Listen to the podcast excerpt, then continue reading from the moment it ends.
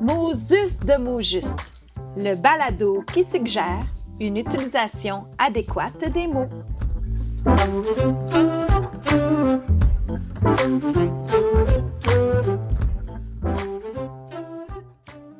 Aujourd'hui, on va essayer de faire la distinction entre deux verbes qu'on utilise très souvent et qu'on mélange à l'occasion, c'est-à-dire le verbe apporter et le verbe amener. Donc souvent, on dit indifféremment apporte-moi le sel ou amène-moi telle chose.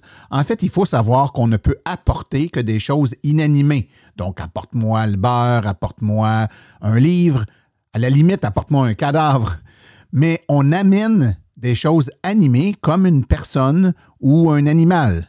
Donc, on apporte son manteau avec soi, mais on amène le chien chez le vétérinaire. Une production des studios Bars.